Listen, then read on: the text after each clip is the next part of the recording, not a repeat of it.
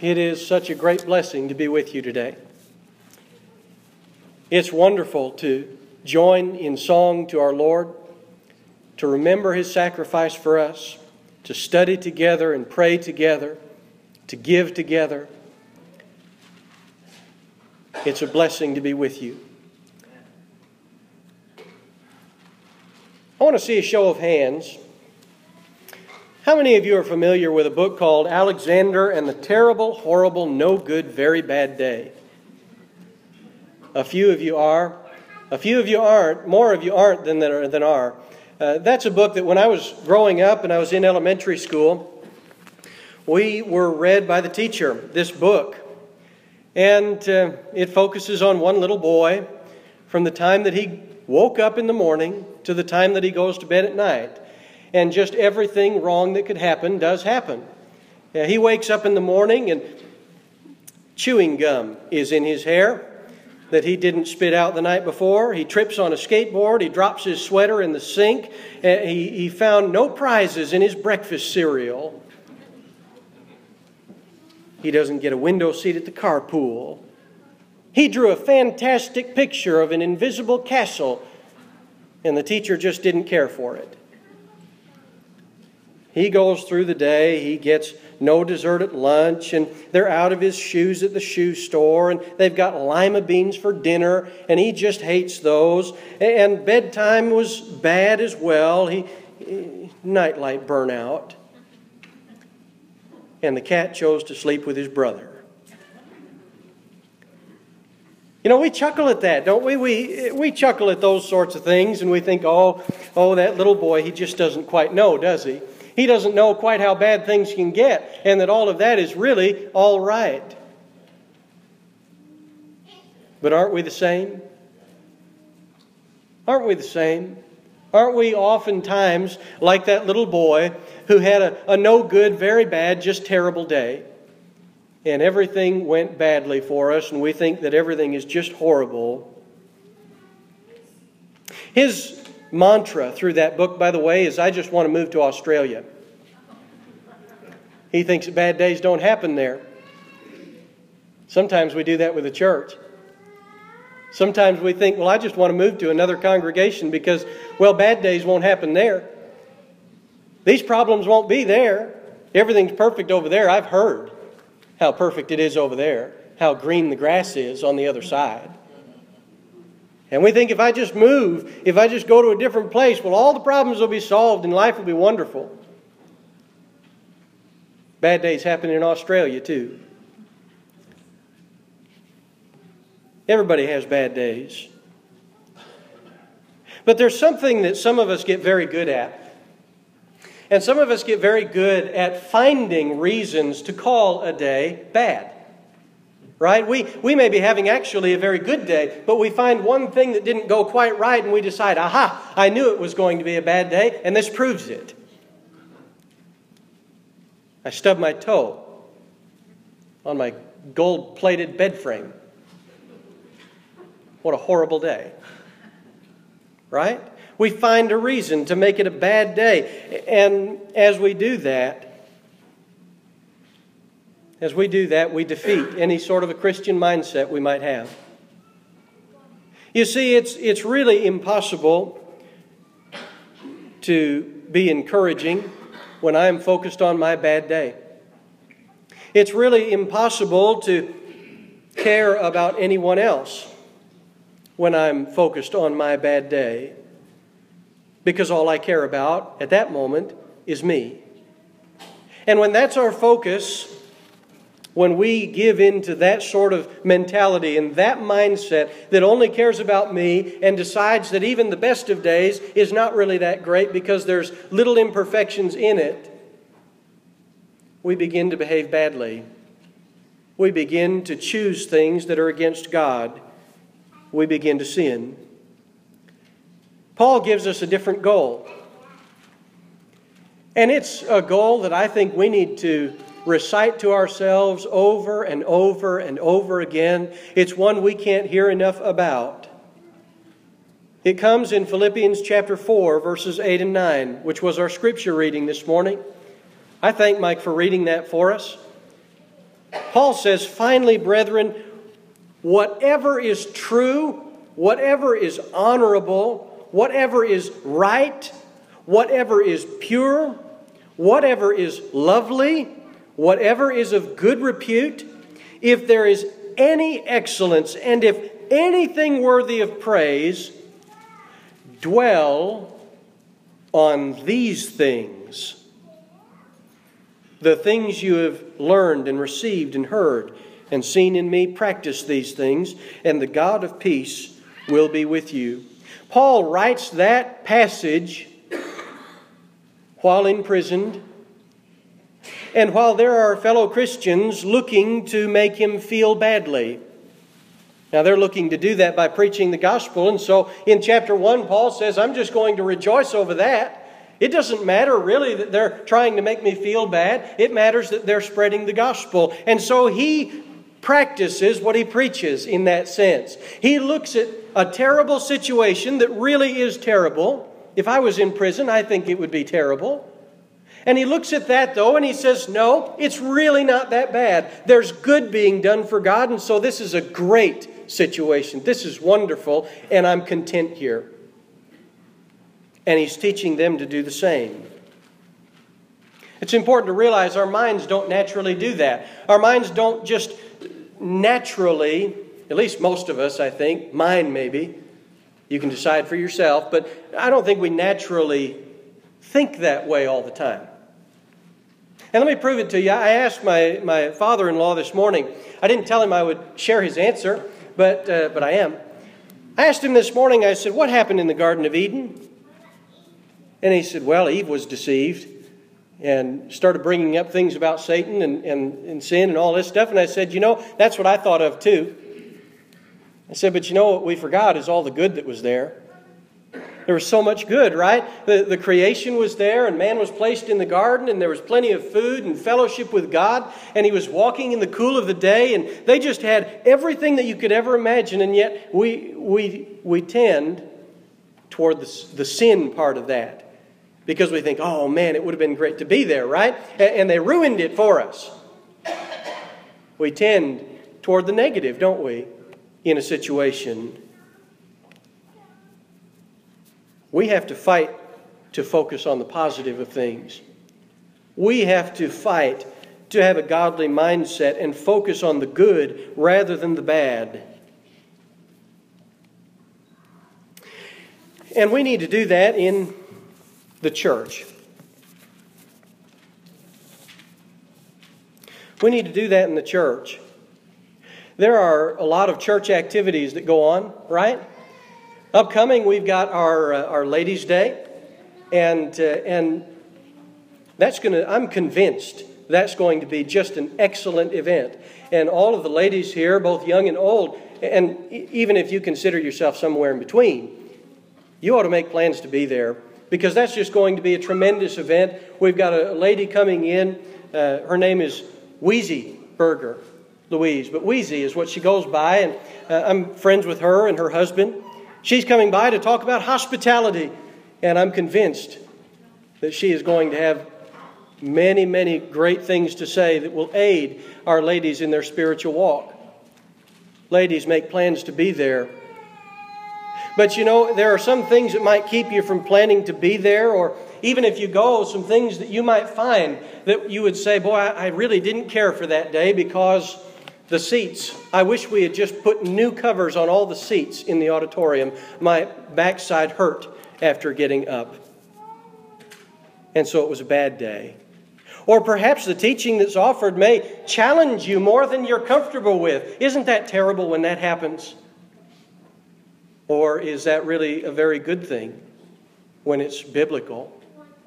You see, there's all sorts of things that might keep you from coming the terror of being challenged, the fear of meeting some new people, the fear of being put to work.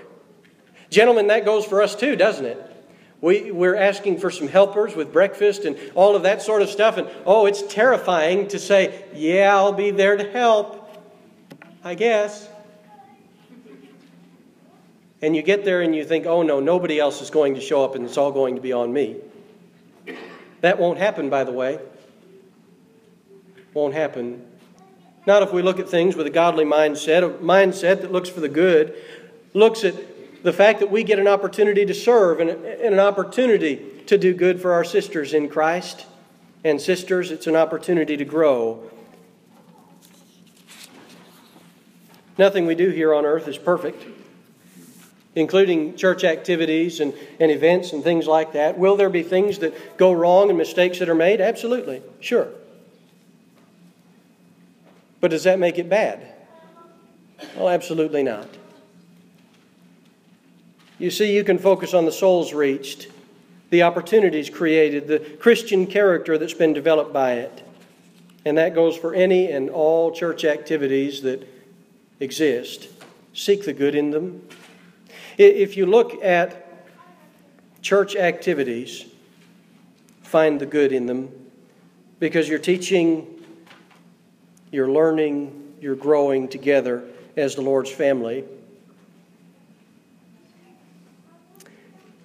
What about worship?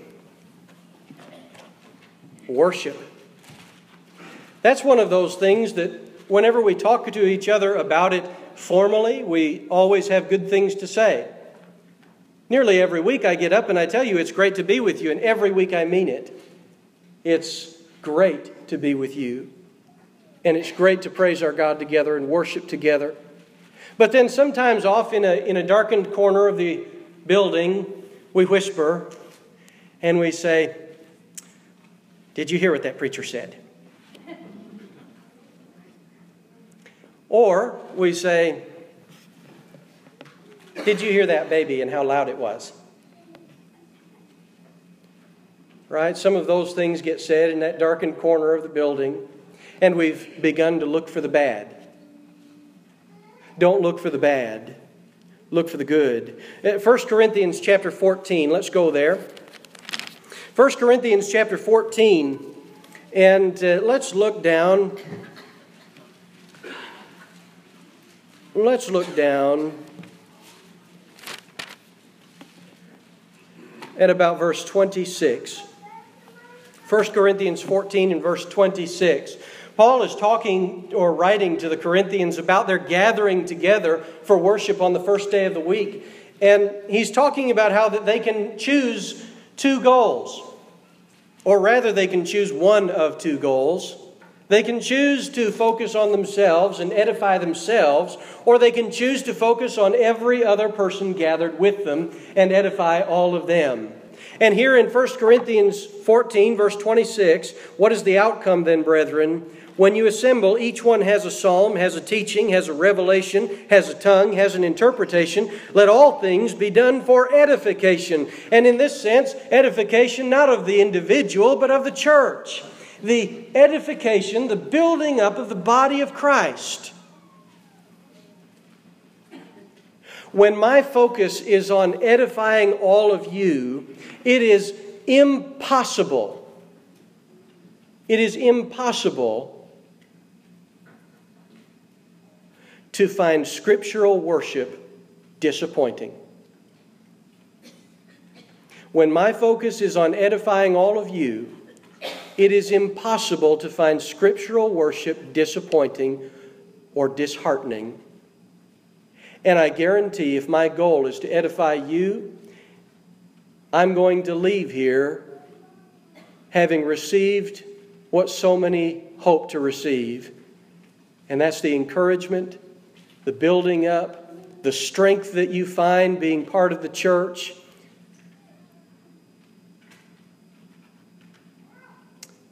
But whenever I come and I focus on myself and I think, boy, I need, I need to be edified. I, I, need, I need to wait for everyone to come to me and do me the favor. That's when I leave empty. That's when I leave empty. Leaving filled is really totally up to each individual to put everyone else before themselves. And when you do, you will leave filled, you will leave edified. There is something good in worship all the time.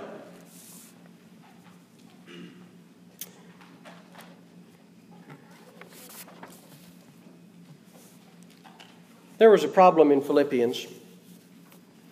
In Philippi, they had some seemingly selfish problems. In Philippians chapter 4 and verse 2, you read about a couple ladies who needed to, to get along. And I want to read that for you. Philippians chapter 4 and verse 2, he says, I urge Euodia and I urge Syntyche to live in harmony in the Lord. Indeed, true companion, I also ask you to help these women who have shared my struggle in the cause of the gospel, together with Clement also and the rest of my fellow workers whose names are in the book of life. Rejoice in the Lord always, and I will say again, rejoice.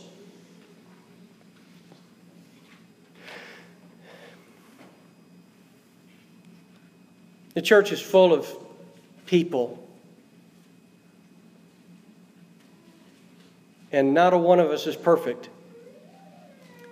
Not a one of us can claim the sinless life of Christ as equal to our own. No matter how mature of a Christian you are, there are still times when you are caught completely off guard and you're caught completely in sin.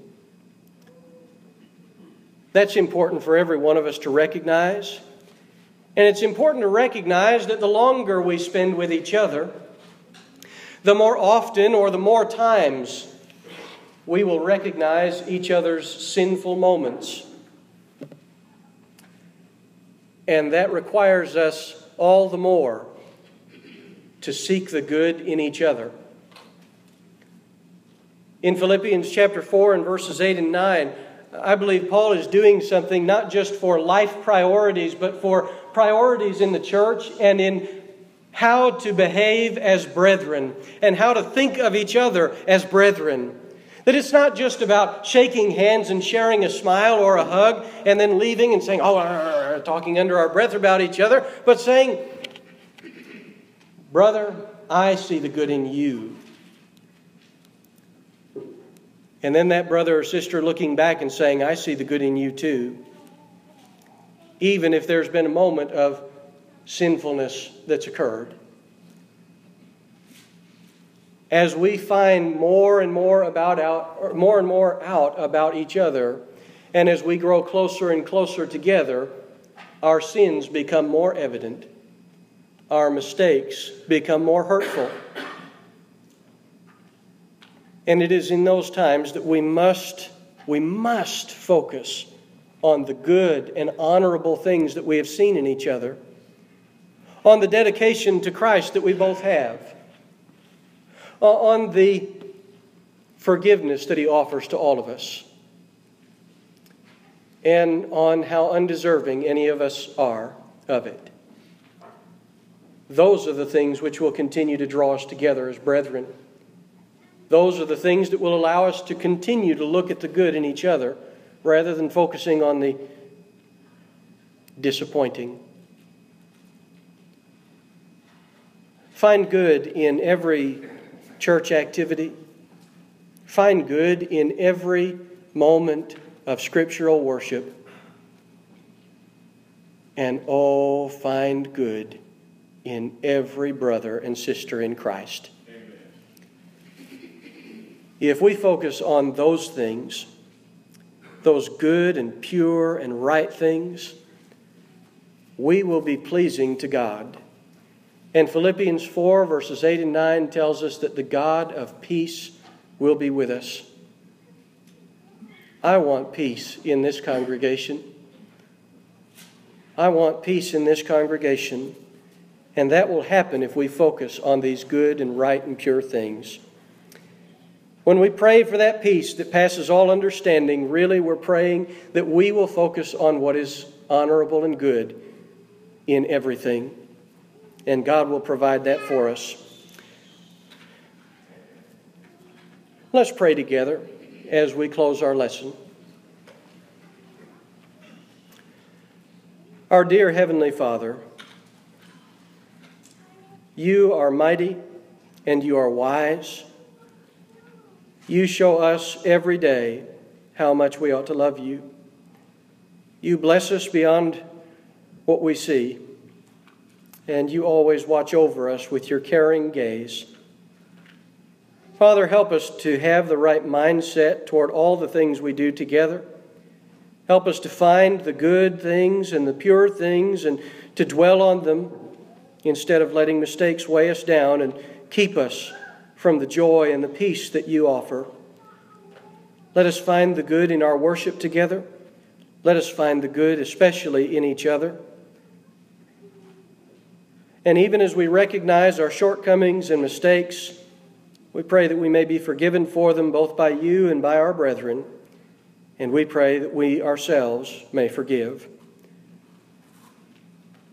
You've given us so much. The greatest gift of all is your Son who died for us so that we could be with you eternally. And it's in Jesus' name that we pray. Amen. This morning, before we leave, you need to know that there's an opportunity for you here. Not just for those who are regularly gathered here, but our visitors as well. There's an opportunity to make sure that your life is right with God.